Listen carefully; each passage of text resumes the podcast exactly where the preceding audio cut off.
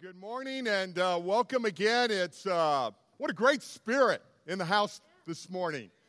Uh, for those of us going to reach this week, I know we're looking forward to it. But I'll tell you, for those who cannot go, boy, this is pretty good. And uh, what a great spirit again. And uh, happy 4th of July to uh, the congregation. The Spanish explorer Hernan Cortez set sail for Mexico. He had with him an entourage of 11 ships, some 13 horses, 110 sailors, and just 553 soldiers. The indigenous population, upon his arrival, was estimated to be approximately 5 million. Now, from a purely mathematical standpoint, the odds uh, were stacked quite against this expedition succeeding. In fact, it was a ratio of 7,541 to 1. Two previous expeditions to the New World had failed. Failed to even establish a settlement, as conquered much, if not most, of the South American continent. Now, what Cortez is reported to have done in this expedition is of an epic tale and mythical proportions. He issued an order that turned his mission into an all or nothing proposition. His order upon landing was simply burn the ships. Burn the ships. Can you imagine what must have been going through the minds of his crew as they looked out at the, at the ocean there and saw the ships burning and ultimately sinking and came to terms with the fact retreat failure was not an option.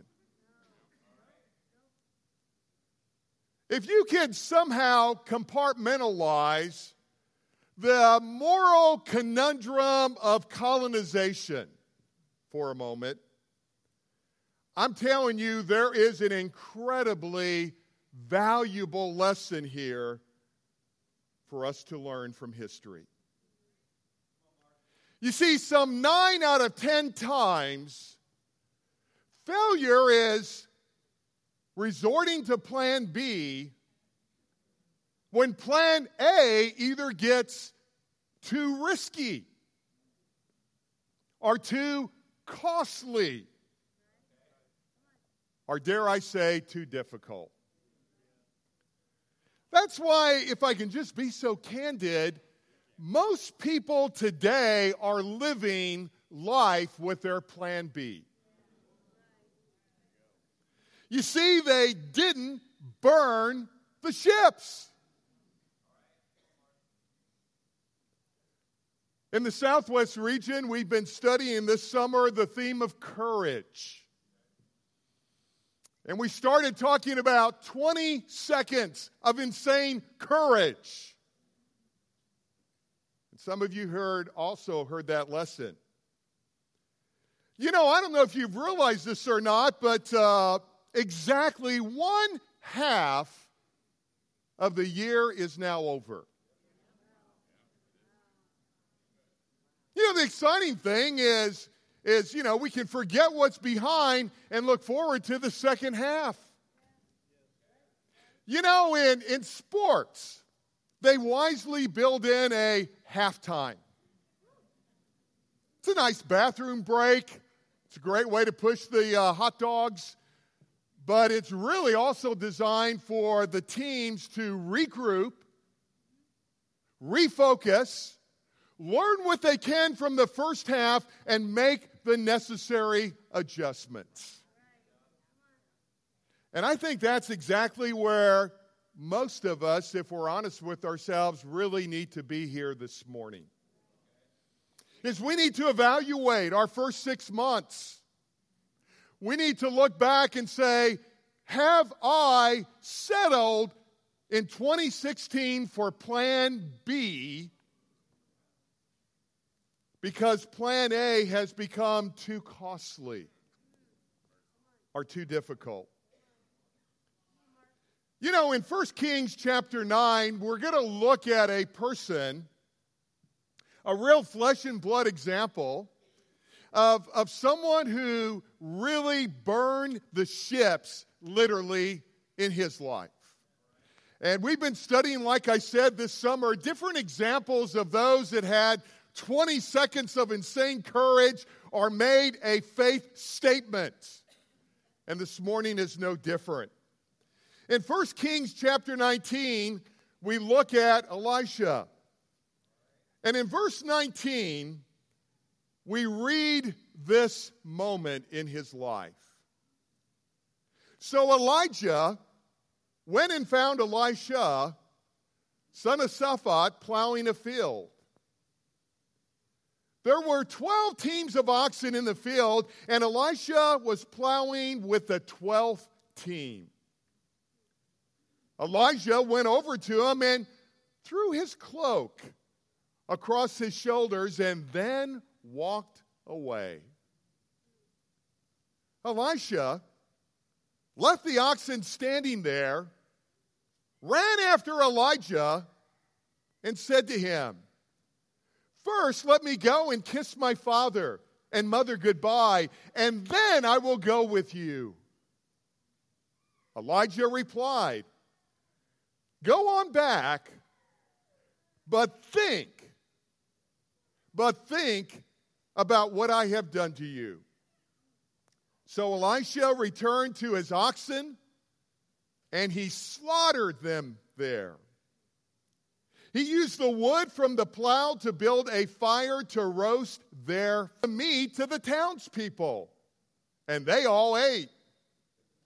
Then he went with Elijah as his assistant. You know, without a doubt, this is Elisha's all in moment, if you will. Elisha wasn't just buying in, I'm telling you, he was completely, completely selling out.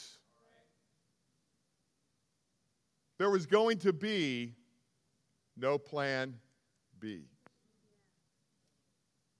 You know, there are many moments I've learned in my life when I've had to really consciously burn the ships of my past.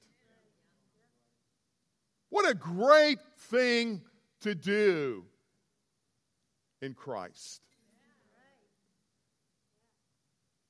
We do so by making defining decisions that will totally eliminate the possibility of selling back to the old world, that old comfortable world we left behind in our Europe. You know, I put before you, you've got to burn the ship of past failure. And you also have to burn the ship, I've learned, of past success. Think about that. You have to burn the ship named bad habits. You have to burn the ship named habitual sin. Some of us, we need to burn the ship called regret or burn the ship named My Old Way of Life. I'm telling you, that's precisely what Elisha did in his 20 seconds of insane courage. He turned his plowing equipment into kindling, and he had a barbecue with his oxen. There's got to be a little Texan somewhere in this guy. Yeah, before I moved to Texas, I didn't realize how much barbecuing went on in scriptures. But it's amazing now that you're a Texan, you just see it everywhere.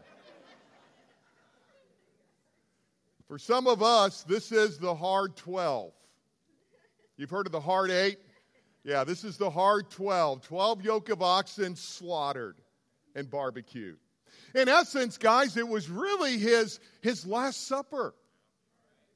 It was his last supper. He was saying goodbye, if you will, to his old life. And he was kindly throwing a party for his friends.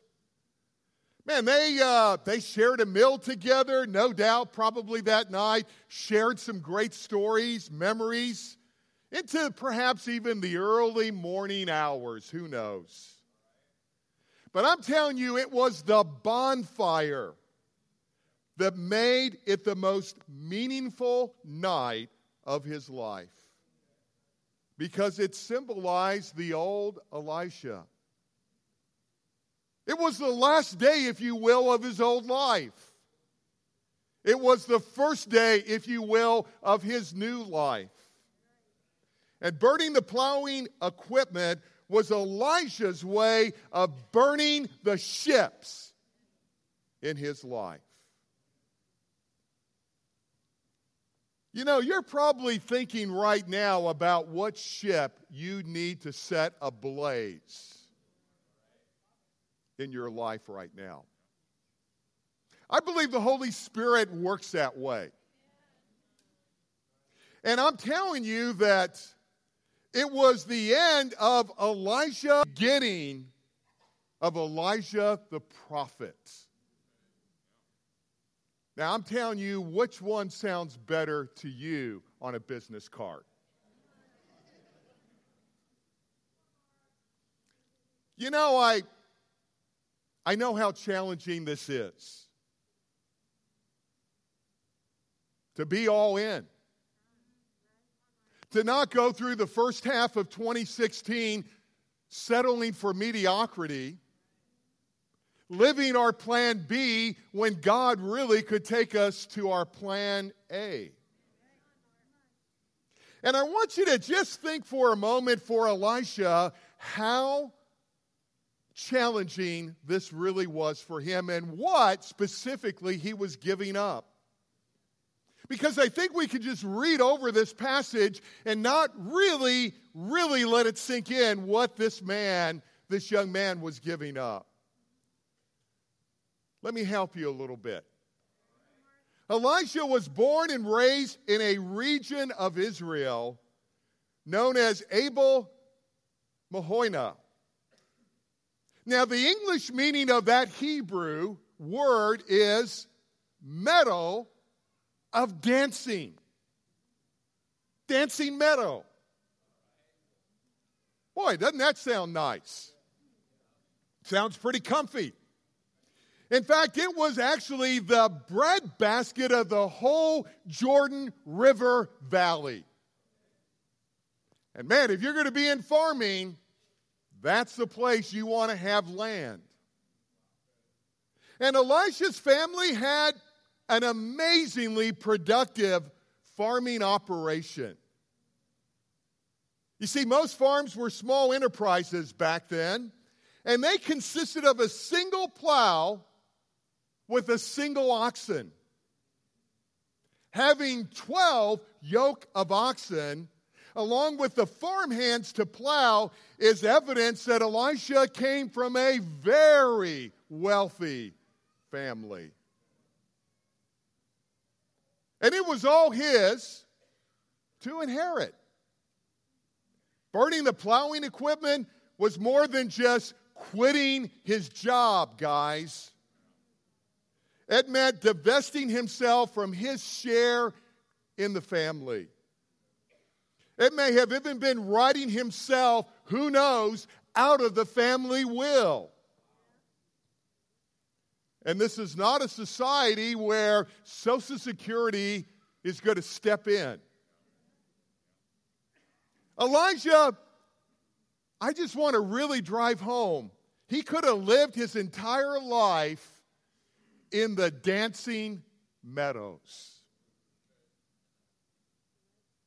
You know what? So can we. So can we. But we know he didn't. And I'm telling you, so many of us wonder what the future holds. You know, Jesus was really wise when he says, Don't worry about tomorrow.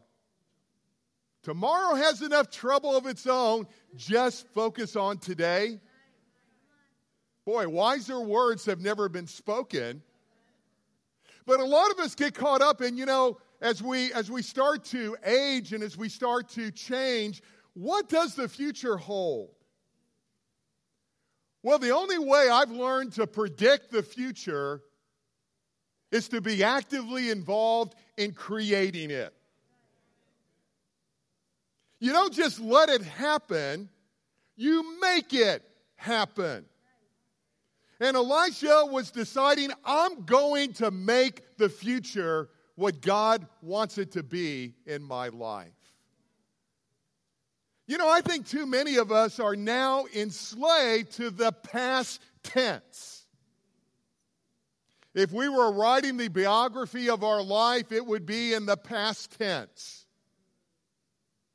And I just want to really wake you up in the second half of the year here. And as many of us are about to embark on a life changing spiritual event called Reach, and others of us are going to go online and listen to the classes or watch some of them live stream if that's possible.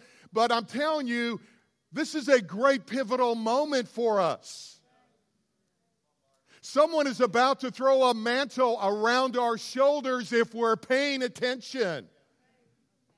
We're going to go to a, to a, to a conference and, and my challenge is just to walk out of there with one commitment move. Just, just everything you take in. I do this at marriage retreats. I go, Connie and I made a decision. I think we're up to something like 50, 52 marriage retreats right now.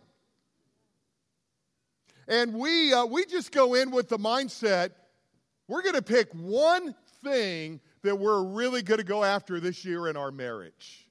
And that's my challenge with Reach. Is, is, is really walk out of there next Sunday at this time with thought put into what is going to be my commitment move? Or to put it another way, what's going to be my statement of faith, like Elijah, going forward the rest of this year? What ship am I going to burn in my life. Because I don't know about you, but I, I get bored living in the past tense. This is not something new, I will tell you, and you've heard me in the Southwest say this before, but, but I love to remind people that, that God is always at work. I don't know if you've thought about this or not, but Jesus says in John 5 17, My Father is always working, and so am I.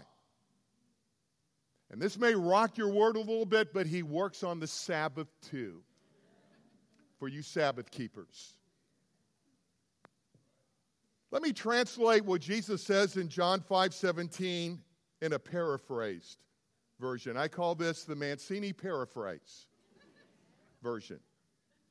I've only translated one verse so far, so you won't see it in Bible Gateway.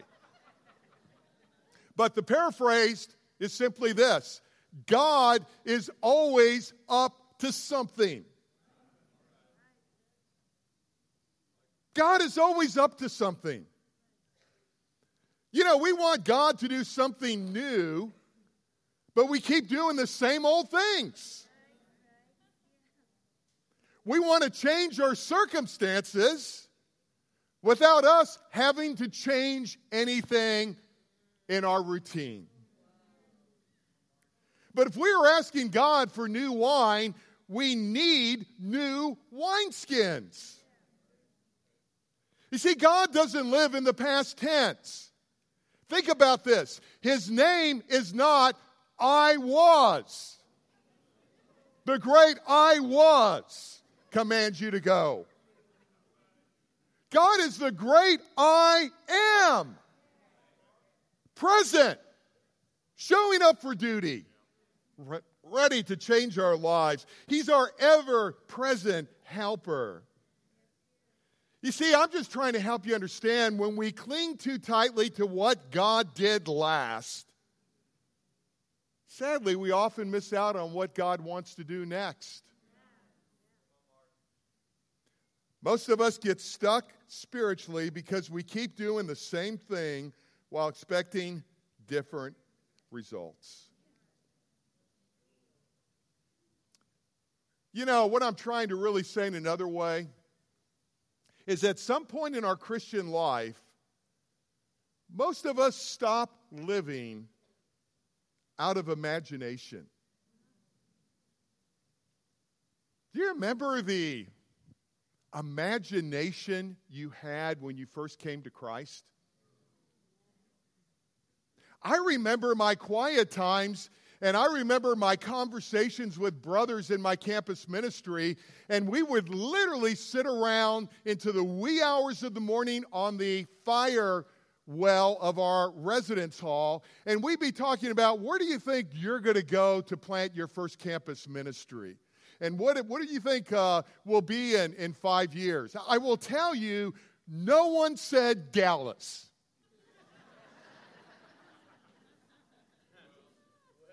No one did. And God has a way of, of, of opening up horizons that we can't even begin to imagine. But somewhere in our Christian life, I just really want to, to, put on your heart that we stop living out of imagination and we start living out of memory.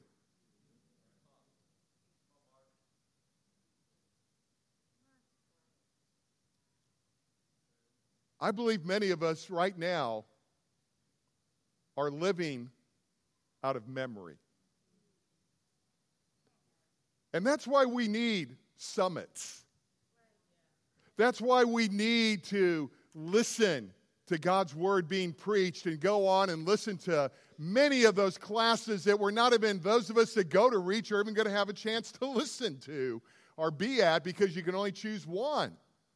Have you looked at that list of classes? I mean, how do you even begin to pick?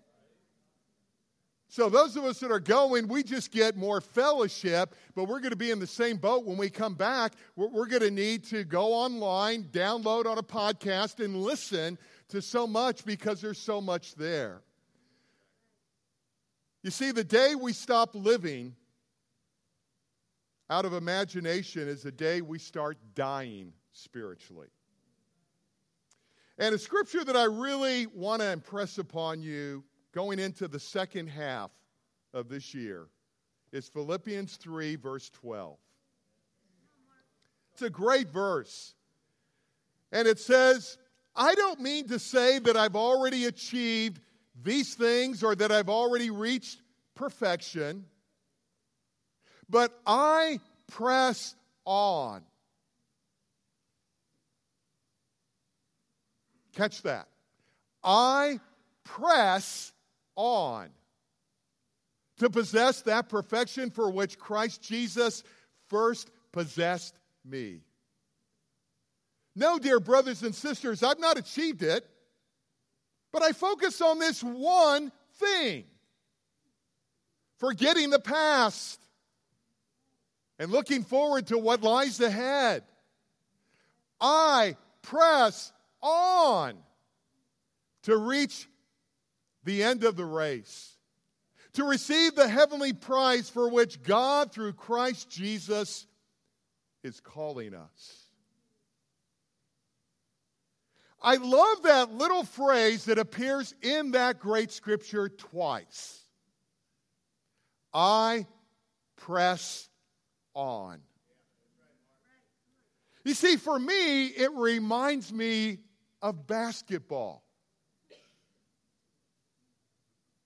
You know, you can sit back in a half court defense.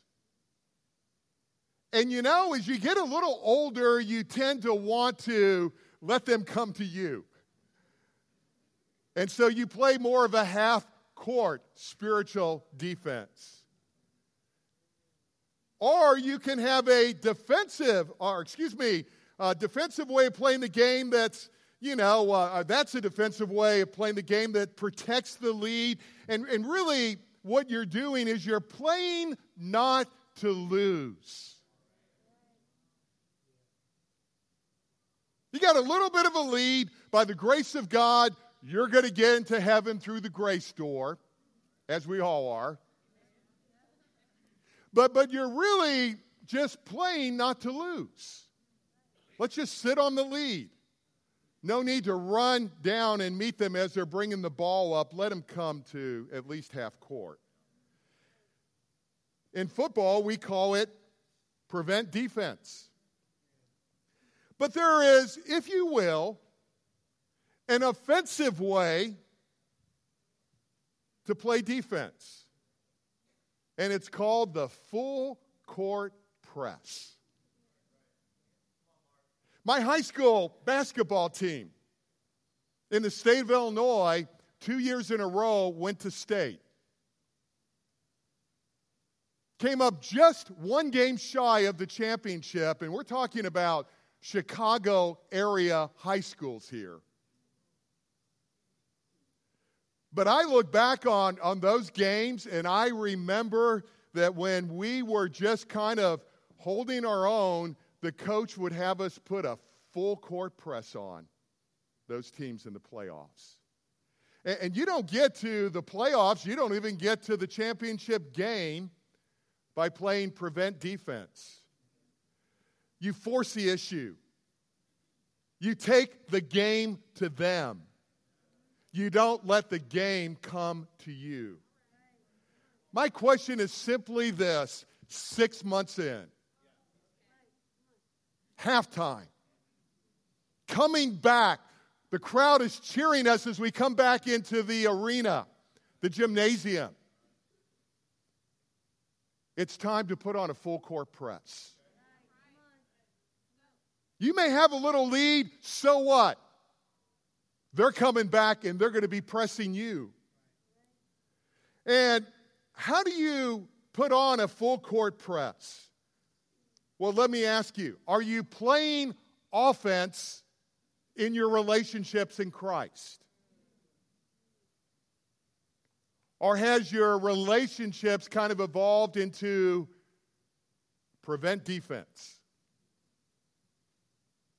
I won't get in your life if you don't get in mine. We'll just meet at half court and go man to man. You know, I, am not even comfortable with man to man. Let's go zone. You keep your distance, I'll keep mine. If you're trying to go, you know, I might step in there, but but let's just do zone. A lot of us are playing zone defense when it comes to relationships. Let, let me just read to you one scripture. It's Colossians 1 28 and 29. And I'm purposely going to J.B. Phillips on this one because I want to wake you up a little bit in your relationships this morning. It says, So naturally we proclaim Christ. We want everyone we meet and we teach everyone we can all that we know about him so that if possible, we may bring every man up to full maturity in Christ.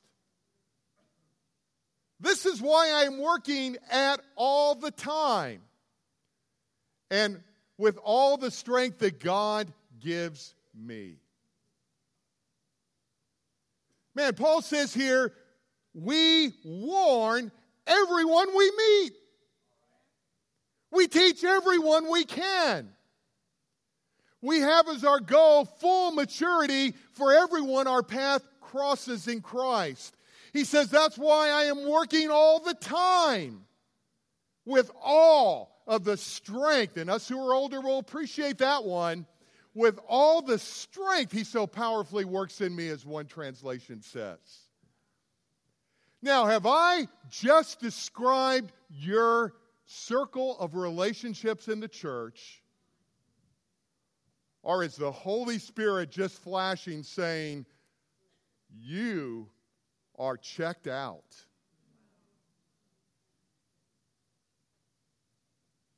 You know, we have these things called Bible talks in the Southwest region in the West sector. They're basically an evangelistic Bible study on Wednesday night that no visitors come to. We call them Bible talks. You know, it's halftime.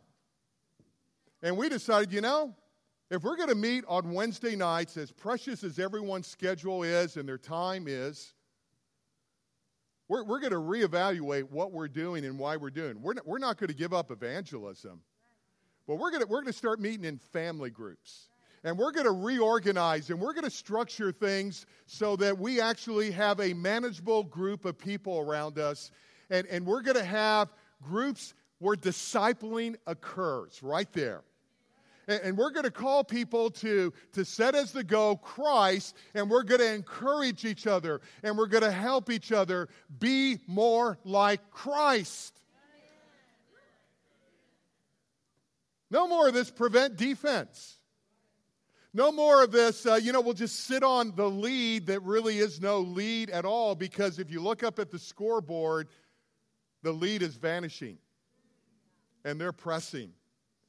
And so I, I just say to you, Elisha is such a timely example to me of someone who understood he needed to burn his ship. He needed to go get that oxen, and it was time for Todd to barbecue them for him. It was time to throw a party. It was time to, to say goodbye to the old and to usher in the new. And you know, I'll just say this as I wind my thoughts down. Because Elisha was all in, he got a double anointing of Elijah's spirit. He had the moxie to ask for it as a final request when Elijah says, What do you want me to do for you? And Elijah is so taken back, he says, Man, you've asked for a very difficult thing. If you see me when I'm taken away, then it will be yours, but it's not mine to grant. And I don't know if you know this or not, but what's really cool is yes, he does see Elijah be taken up in chariots of fire. But it's, it's hard to rank, if you will, the prophets. It's tough. But if there was an ancient fantasy league in Israel, just understand this Elisha would be a first round pick. Elisha would get extra credit for parting the Jordan River, raising a boy from the dead. How many of those occurred in the Bible? Making an iron axe head float. Why did God give Elijah a double portion? Well, simply put, Elisha didn't hold out on God, so God didn't hold out on Elisha. And what is so cool is during his 60 years of prophetic ministry, Elisha performed 28 miracles as recorded in Scripture. I might just add that's ironically twice as many as the 14 miracles the prophet Elijah performed. You see, Elijah could have lived the rest of his life in the dancing meadows. And so can we. I hope that the Holy Spirit is speaking to you this morning saying, What is your commitment move? What true statement of faith right now? I don't care if you're 60. What true statement of faith right now do you need to make for your life? Man, six years ago, I made a statement of faith, Connie and I did, when we put a torch to our very successful real estate business and some nice income and a lot of freedom from being self employed and said, you know, we're, we're, we're, just settling for Zoar. And it's time to burn the ship. Man, we burned the ship and we lived for the next year on our savings from our real estate business. We had no ministry position, we had no job, and we interviewed for the next six months. I'm really grateful Dallas felt sorry for us. it was the last place we interviewed, and uh, it sure felt good, and it sure felt right. But I just say that not to say how great we are, but just to say, hey, we were in our mid 50s. It's never too late to burn the ships, guys. It's never too late to say, you know, it's time to put full court press in and stop playing half court defense. I close with this thought. We're about to take communion. You know, the simple fact is Elijah didn't withhold anything from God. And to me, it's such a reminder of what communion is all about. Being reminded that God loved us so much that he didn't withhold anything from us either. And that just as God made his statement of faith, of his love for us, it's time for us at halftime here to make our statement of faith and decide today, this week, what our commitment move will be. For those we'll see at Reach, go in focused on one thing that you're going to walk away from and bring it back to enrich the Dallas church. For those who won't be at Reach, wow, you're just going to have a lot more time to pray and think and spend this week really focusing on what God is saying. I, I, I, put before you, I believe the Holy Spirit is even speaking to you now. Communion is a time set aside each week to examine ourselves. We certainly have something to examine ourselves with this morning. Many people believe they are following Jesus. But you see, they have mistakenly invited Jesus to follow them.